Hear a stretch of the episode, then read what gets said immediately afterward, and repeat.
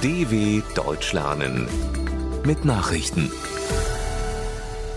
Freitag, 16. Dezember 2022, 9 Uhr in Deutschland.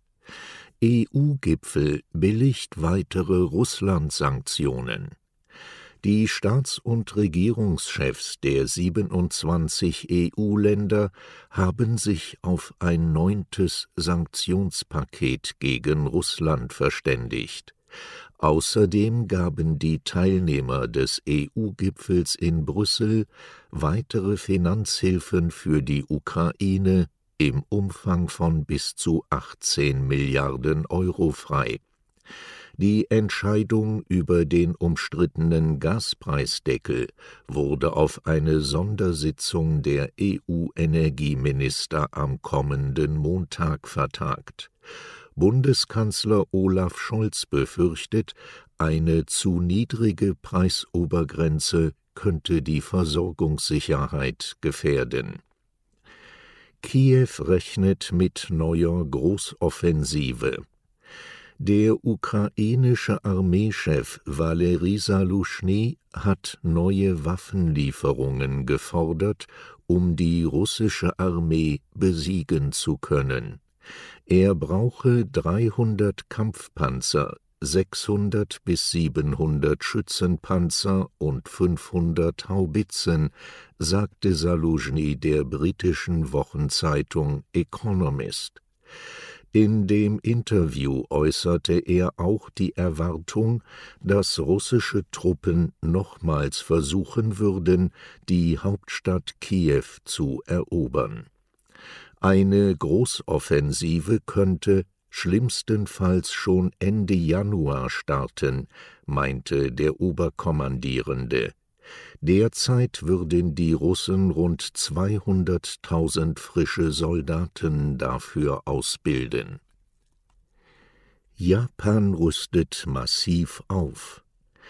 Japan überarbeitet angesichts der Bedrohung durch Nordkoreas Raketen- und Atomwaffenprogramm sowie der Aufrüstung durch China seine Sicherheitsstrategie.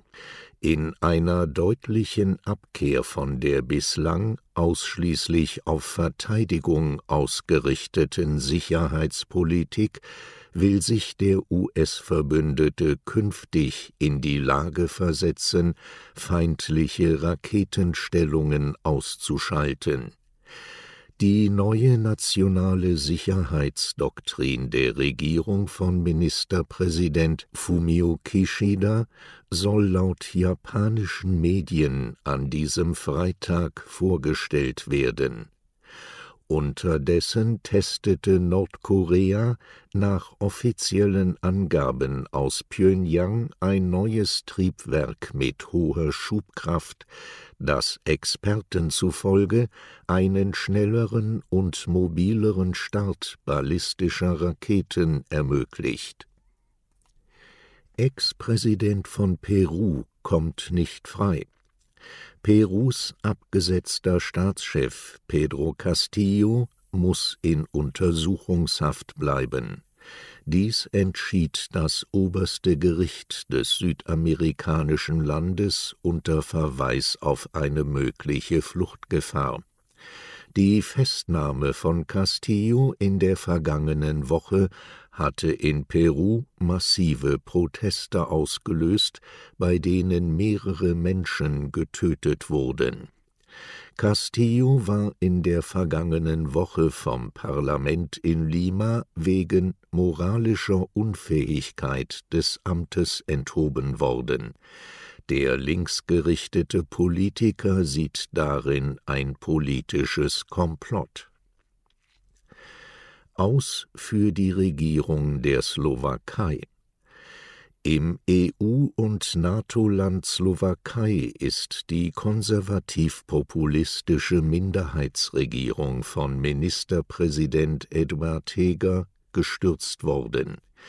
Im Parlament in der Hauptstadt Bratislava stimmten 78 von 150 Abgeordneten für einen Misstrauensantrag der liberalen Partei Freiheit und Solidarität. Diese gehörte bis Anfang September selbst noch der Regierungskoalition an die Opposition wirft Heger vor, zu wenig gegen Energiekrise und Inflation, zunehmende Armut und gestiegene Flüchtlingszahlen zu tun.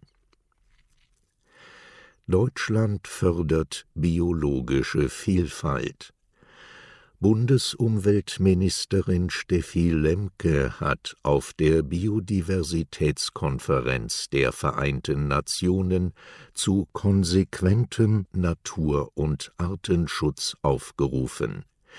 Eine Million Arten seien vom Aussterben bedroht, warnte Lemke in ihrer Plenarrede im kanadischen Montreal.